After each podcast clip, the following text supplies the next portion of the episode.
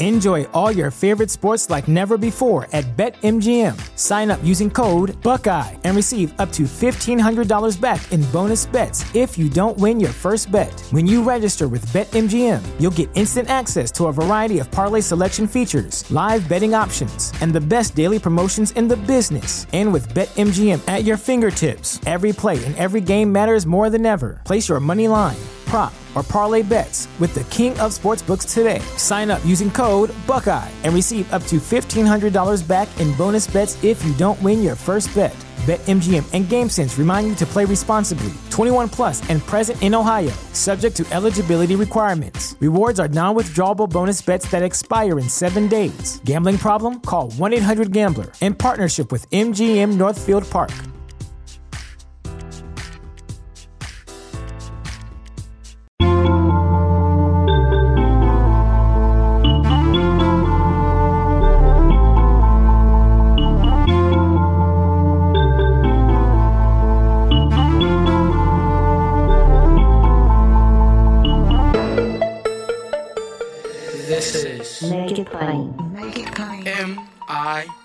With Masamela Matfumo. Mark Thompson. Make it plain. Get woke.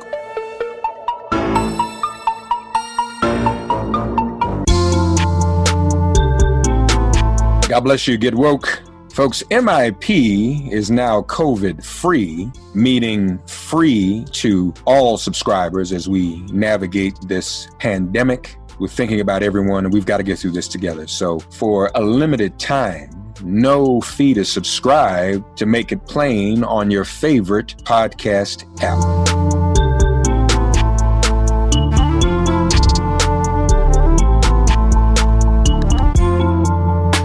Ladies and gentlemen, this is a moment that, moment in history really, that is called hashtag win with black women. We've been talking about that. We've been talking about that with influential black women, including black women who signed on to that famous letter the weekend before our sister Kamala Harris was chosen as the running mate on this uh, current ticket, this Biden Harris ticket. And so we are going to talk with another win with black woman. I guess you could say it that way. I a winning black woman, have you know, winning so much winning. Uh, she is, and she's one of the signers of the letter. She is the federal legislative director for WeAct.org, an environmental justice organization. We'll get into that too because there's still not enough conversation about environmental justice. Someone even did a study about how the cable networks almost never cover it. So I've got to do better myself. So we're going to do a little bit of that here too. Uh, happy to have with us again the federal legislative director of WeAct.org, Kerene Tayloe. Sister Kerene, how are you? Oh man, I'm good, as good as we can be. You know, we're still um, managing life um, during this pandemic and working from home and being in what feels like never ending Zoom meetings, right? And so just managing all of that and still t- staying on top of things and being cognizant um, of all of the unrest that's happening in our country. So it's a really challenging time. Um, and I think it's also a critical time for us to um, demand action and to be engaged. So, you know, really happy to be here today to kind of just share the work we're doing and the things that we care about um, in the Win with Black Women Network with you today. So thank you. Well, thank you, Ben. Well, first of all, speaking of COVID, uh, are you and your family healthy? Everybody okay? Yeah, my mom, you know, we got this text thing going. You know, my brother, I have a brother in college at Morgan State and he wanted to come back. So just adjusting to that, like, you know, doing remote study for him and my mom's working from home. So, you know, thank thankfully no one in my immediate family has been directly impacted health wise, but we're all doing what we can working from home and trying to be safe. So thank you for asking that. Um, Kerene has a, a, very beautiful and extraordinary last name. So, of course, I asked where that was from, folks. So, she is from Jamaica. Yeah. I'm, you know, I'm, curious. I haven't heard a lot about Jamaica and COVID. Do, do we know? Have you been in touch or are they managing? Do we even know? Um, from what I understand, I think it's it's definitely um, you know it's hitting everybody, uh, particularly with Jamaica being an island that's incredibly dependent on tourism, and so people's inability to travel and the safety um, and the health concerns with traveling, of course, is play, paying. Um, I think a big financial crunch on the island. Um, so I think Jamaica and other the Caribbean islands that are so dependent on America and Europe um, traveling there. I think that is really where we're seeing um, some impact. But of course, health wise, um, you know, I, am hoping that they're containing it and they're they're following all of the mask requirements. But for sure, I know the economic crunch of COVID is, is really being felt by those smaller um, islands in the diaspora that you know need us to come to kind of keep things afloat. So, how did you get involved with win with Black women? Man, I think as a as a black woman in the policy space, it just felt like something natural for me to do, to be involved, to to sign on to that letter, seeing just so much of the disparaging comments that were made towards all of the the black women uh, um, who were considered nominees at the time, and now specifically um, Senator Harris, just just wanting to be a part of a movement and stay informed and be engaged. It just felt like a natural thing to do, and um, you know, we also have this this letter right now now where we're pretty much calling out the Trump administration and saying, you know, we really have a lot to lose. He he keeps saying, Black America, what do you have to lose? But we're seeing that and we're seeing the impact of that every single day within our community, whether it's, you know, the job losses that we've experienced or the economic um, uh, slowing, the slowing down of the economics in our community. So it just felt like a natural thing for me to be a part of. A lot of the women there that started that network are, are already um, influential leaders. And as someone who wants to kind of aspire to be and grow in my influence, just being a part of that felt really natural. Aspire? Are you suggesting you have ambition? I didn't think, do an interview with an ambitious black woman. Where did this? According to some people, I think we might be too ambitious. Yeah. Um, you know, too too goal oriented, too educated. you know, you are on the show being ambitious and whatnot. Huh? right too ambitious right it's, it's just hearing some of the comments that were thrown at uh, senator harris ring really true for me as as someone who is a lawyer myself and also um, you know engaging in in this real community oriented work we're constantly um, being belittled for the hard work that we do and the education that we've aspired to and you know our, our demand for excellence. And unfortunately to some people it can be threatening to be around women who know what they know and aren't afraid to say it and are, are relentless with their drive and their passion. And i'm excited to see someone like uh, senator harris be uh, lifted up to such a really prominent position within the biden campaign as you know the first historic nominee for vice president. And she you know she's someone that so many of us had already looked up to. And now to see someone who looks so much like all of us in the work that we do and the things that we care about it's it's exciting and it's thrilling and it makes us want to do more.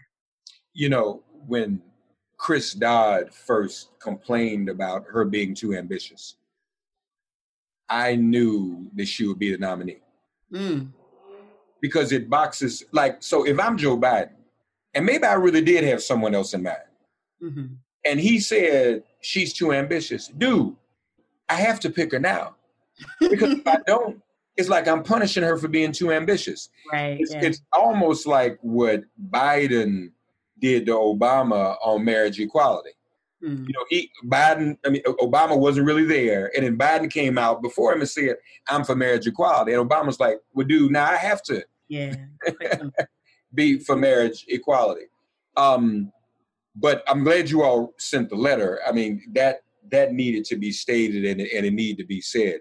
How do you feel so far since she's been been the nominee? How do you feel about the, the role she's been playing, her role in the campaign? You think it's making a difference? Is she visible enough? I don't think so, but I'll let you answer. well, yeah, you know, it's it's it's um when she was nominated, I was surprised. You know, I was paying attention and I was hearing the rumors, but of course they were putting other names forward, and I was like, fingers crossed, fingers crossed. And when they did um, announce her, that electric energy that just came up. I'm an HBCU alum. I'm you know in a sorority, and so all of those communities were just like gangbusters in terms of our excitement around her. I I do agree that. um you know she could be out more but i think right now with what's going on with covid with what's going on um, in kenosha et cetera um, having biden there having even the president there I, I, get why those roles are happening that way but just to see the the record number fundraising um, dollars that have come in and i know a lot of that is because of the excitement um, from our communities particularly about senator harris. So um, they could use her more but i'm sure they've got a plan you know and and, and i think what we want to do within our communities is motivate and educate people not only about her record and the current um, the Biden plan, um, but specifically engage people around getting out to vote and really increasing voter turnout. Um, one of the concerns I have, because it's what I've been hearing, talking to um, a lot of younger voters, I've even spoken to Gen Z African American women who still aren't enthusiastic about getting out to vote. And, and they're they're questioning at that age they're questioning everything. What is politics doing for me? What some of i was on a call the other day and some young folks were saying what did obama even do for us? And i was like you can't say that out loud. Come on now you can't ask that um, that's it's blasphemous. But what would you say um, to um, uh, younger voters particularly women younger women voters and younger women voters of color who, you know, still feeling like voting is not that important and it won't make a difference. What would you what would you say to them? I would first say, like, if voting wasn't that important, why are they trying to attack it so much? Why are they trying to misinform? And why are they, you know, making uh, all the opportunities that we have, whether it's around early voting or um, you know mail-in, why are they trying to make all of that so incredibly difficult, right? So if if it wasn't important, they wouldn't bother with it. So that's already the first indicator that our vote matters, and we know more than anything when uh, voter turnout is high particularly when the the electorate is diverse when there's more women than when there's more people of color when there's more of us that turn out we are then able to drive progressive policies. And so right now for young people if the green new deal is important to you if if um, you know addressing um, school loans and the cost of education is important to you what who do you need to elect that will reflect those kinds of ideals and that kind of information? I know the work that i do is primarily based around environmental work and a lot of that that movement right now is really being propelled forward by young people. And right now we just looking at the administration this administration, the Trump administration, has rolled back nearly 100 environmental rules and, and, regulations. And so already that's showing that their interest isn't about addressing climate change. They don't think it's real. They don't um, think, um, they don't want to. Uh, lessen our dependence on fossil fuels, which we know drives climate change and puts all of these horrible, noxious fumes into um, the air and impacts communities. If, if we're really thinking about how to address the issues that are most important to you as young people, I would say who's really speaking up for you right now. And if those people aren't in office, then it's your it's your it's your right as a citizen with the the power of the ballot to vote people in. And it's even you know we look at everything typically at the national level but there's stuff happening it's happening at the city level the county level that really need votes that could be anywhere between 10 to 15 votes can really make a big decision. And I think if, if folks get out of the way of feeling um, just overwhelmed by everything and just slow down and pay attention to the issues that matter to them, it'll be clear why voting is really important. Uh, when it comes to environmental justice, it, it, it, also helps that didn't Kamala Harris introduce some some legislation recently? Mm-hmm. Uh, t- tell us about that, and has that uh, transitioned over into the platform and the campaign. Yeah, for sure. So, um, in her role as senator, um, she they're just with um, I would say last month there were some really big bills that were introduced on the Senate side. Um, the Environmental Justice for All bill, which, which was first introduced by Congressman Grijalva and uh, Congressman McEachin, the Senate companion of that was introduced, and that was led by Senator Harris. In addition to that, um, she introduced the Climate Equity Act, which um, would allow for us to start looking at any type of policy or legislation that will be introduced and looking at it through the lens of how would this impact the environment, how would this impact the health and, and, of communities? And that would be incredibly novel. That would empower communities in a whole new way that's never existed. Typically when legislation is introduced or anything is introduced we're the last to know and then we're having to deal with the brunt of the impact of that. And so empowering communities at the front end would be something that would really um, i think be more preventive and also would save us lots of money in terms of addressing the harms whether it's the, the pollution or the direct um, health impacts. She also uh, passed some really important legislation around Black maternal health and how all that kind of correlates to COVID as well. So, um, seeing that type of uh, focus on Black women, on Black health, on environmental justice is something we definitely need to see more of. And um, the current Biden um, plan is actually the most progressive presidential um, presidential platform on climate and environment that we've ever seen. And so it's clear that the um, when developing that they really bent their ear to listen more to climate justice and environmental justice advocates. And again if, if folks are are, are motivated by those kinds of legislation seeing that duplicated at the executive level is something that we think is really important. You now I, I skipped over something. Let me just do this. You mentioned you're an hbcu alum. Mm-hmm. so, so what hbcu I went to Fisk University and then I also went to FAMU for law school. So I, I did it twice because it was super important to me. Yep. With with with sorority? I am a member of Delta Sigma Theta Sorority Incorporated. Really proud um, of that I, as well. Um, I, I, was raised on campus of Fisk University. No way! Awesome. um, in the seventies and eighties. Okay. late from nineteen sixty six to 1985, and my mother uh, worked at Fisk for 30 years. My grandfather was director of admissions in the 60s. No way. So, yeah, I was literally. You a Fiskite. Okay, the world done got smaller. Okay. Might as well. Yeah, yeah, yeah, yeah. So no, that's that's great. So no, this is this is a big moment. Is there a relationship between environmental racism and COVID. There's environmental racism. Oh my goodness. COVID. There's a ridiculous relationship and correlation. So, those of us in the movement um, and the people that have been doing this work for years, for generations, like Dr. Bullard, Dr. Beverly Wright, uh, Peggy Shepard, um, you know, Cecilia Martinez, Nicky Sheats, a whole host of people that I look up to, have been saying for years and years that, you know, because our air is polluted because of our proximity to um, the worst facilities, et cetera, power plants, et cetera, that's going to impact our health. We've been saying it. There, there have been reports as far back as 1987 with toxic waste and race, which actually it actually articulated that race is the biggest indicator of where the most polluted uh, facilities are not income so there's even examples where um, middle income you know families earning $50000 um, black families are still going to be more um, closer to uh, polluting facilities than say a white family making fifteen thousand dollars. So whereas people could say, "Oh, it's it's an issue of income," no, it's it's always been race.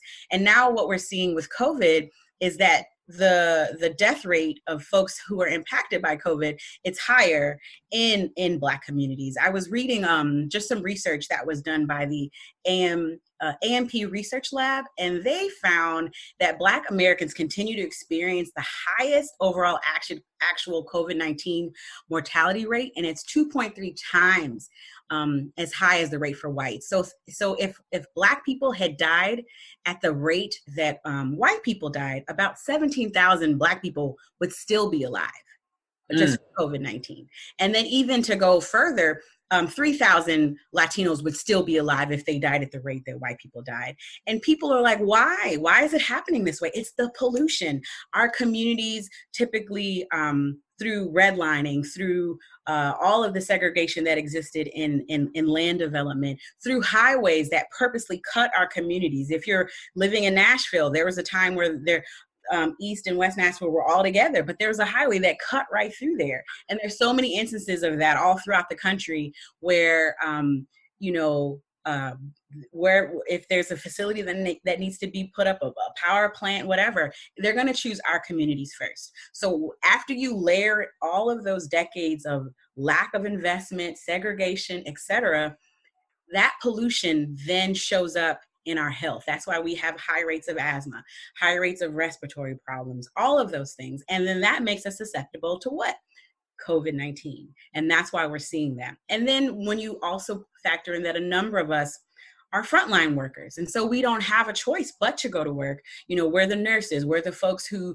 are, are working sanitation, we're the, you know, we're the people working in the grocery stores, a whole host of places. So that puts us in more contact with, um, with being exposed to COVID and then bringing it home to our families. When we say pollution, Kerene, does that include waste and transfer stations and garbage sites and all that too? Definitely. Um, a lot of waste incinerator uh, facilities are located in our communities too. Uh, there's some organizations, uh, there's Omega Wilson, who uh, is in North Carolina, and he's really concerned about medical waste. And, you know, if we're increasing the use of PPP and cotton swabs to test for COVID, where does that typically go? A lot of the waste facilities in his community in North Carolina are in about five, ten miles from his home. So, and a lot of that waste is incinerated. And when you incinerate things, things, what does it do? It goes into the air. And what do we need to breathe? Air. so it's like it's this it's this vicious cycle where communities are then even more impacted, um, probably because of COVID nineteen as well. From that perspective too. I, a lot of times we see in in the in the green movement um, a lot of the the faces of leadership and spokespersonship in the mainstream media are white. Mm and that's still the case. Thanks to people like you, you know, some of us have been able to get through and, and let people know how it really disproportionately is our issue. Oh, for um, sure. Because the way we're impacted. Are we are we finding though that more young people of color are getting involved in environmental justice movement? Is that picking up? Yeah, I think so. Um, Dr. Bob Bullard and Dr. Beverly Wright, they run the HBCU Consortium on Climate Change. And oh, I think over like the last 10 years, they've been taking HBCU students in, in in not only introducing them to what climate change is, um, but then also taking them to the UN COP meetings where they where they get to go internationally to talk about climate. And I think that's a really good example. Um, I know we have um, strong um, professors who are doing work at Howard, at at, at, at FAMU, at, at Spelman, um, and then a number of us, you know, that are alums that are in the space. And even taking it further, when we think about environment, there's a whole um, job creating opportunity when we think about solar, when we think about wind, and um, the diversity levels of Black people in those um, sectors they're low. But if we think about our HBCUs as like a perfect perfect pipeline, you know, these are STEM uh, serving institutions that have high um, capacity for increasing Black um, Black engineers and Black scientists. So that's a perfect place for a lot of solar companies, I think, to partner with HBCUs to create jobs and to create wealth. If if we if we understand that the cost of, of, of fossil fuels is um, is, is going up, but then the cost of like solar panels is going down, that makes it more competitive um, as a really, I think, important um, alternative to being uh, so dependent on fracking and, and, and gas. And we just need to make sure that the uh, people of color opportunities exist there. And one thing we're doing, we're writing a, a green jobs report, just kind of articulating mm. how, you know, we can create those kinds of pipelines. Interesting. That's very interesting folks, uh, Kerene Tayloe, letting us know about what weact.org is doing. We invite you to go there and learn more and do get involved. Uh, and also, she's a part of the Win with Black Women Network. Lastly, your response to some of the stuff going on with our sister. You've got some, you know, online social media trolls. They are louder than they are an actual number, I believe. Mm-hmm. But now people want to have this conversation about blackness and who's really black or who's the most black, which is ridiculous. but that rears its ugly head from time to time. What's your reaction to that? And what do you say to, to those who might find themselves getting caught up in that or even going down that that rabbit hole? Ignore it. Like just eh, like you know, um Kamala being an HBCU alum, being in a sorority, these are real markers of someone that is a part of our community, just on some real like you know simple level. As a, as a, a woman um, that myself, my family's Jamaican, the the pride that we have about our heritage and, and our culture and how we've contributed to American culture. So many uh, people don't even realize the number of Jamaican Americans who've contributed to American or, or, or, or the culture that we experience here, whether it's in music or politics, if it's Colin Powell, if it's Heavy D. There's so many black um, Americans that have Caribbean roots, that have Jamaican roots, that are that have contributed, and so she makes us proud. She she's an example of of um, the, the value of culture and the power of of coming and bringing your culture with you, and then still being a part of the larger American experience. And you know, she's very clear about her experience, and she shares, you know, even her mother's heritage too, and what that means to her. And I think these kinds of examples, when we even look back to President Obama, we're a melting pot. We we we're bringing the best of the world to America to make it progress and to live closer to its its um its promise. And I think, you know, again, she's just such a great example to so many brown and black little girls across the country. Yeah, I, I, I would agree. And folks, the only reason I'm not Jamaican is because my ancestors were taken off the boat a little bit later on. So, so tripping about that. Mm-hmm. It just doesn't even make any sense. It's just a different stop. Yeah. It is a different stop. Mm-hmm. Kerene Tayloe, folks, the Win with Black Women Network, we act.org. We must make environmental justice more of a priority. None of us do that as much as we should. Uh, environmental justice, combating environmental racism, folks. So please, man, please, sir, please think about that and, and, and consider that as we go forward in our revolutionary work. Kerene, pleasure to meet you and pleasure to have you on Make It Plain. Thank you so much for having me. God, you are our refuge. Send our ancestors to guard our doors. Cast out this virus from our communities and our bodies. Heal, bless, and protect everyone listening and their loved ones. Thank you for listening to Make It Plain and Get Woke. Remember to listen, like, and subscribe on Apple Podcasts, Spotify, and wherever you get your podcasts. If all minds are clear, it has been made plain.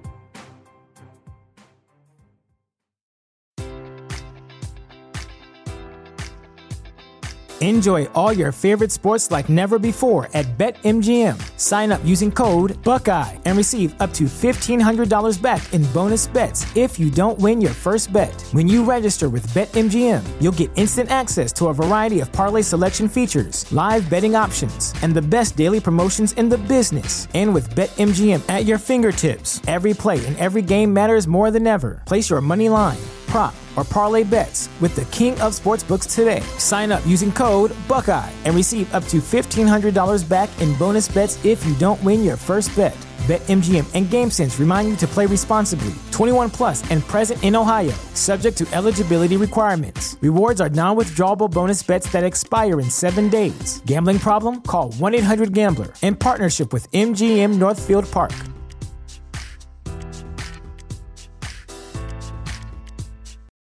Without the ones like you, who work tirelessly to keep things running, everything would suddenly stop. Hospitals, factories, schools, and power plants, they all depend on you.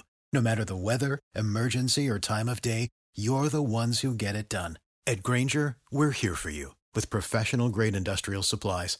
Count on real time product availability and fast delivery. Call clickgrainger.com or just stop by. Grainger for the ones who get it done.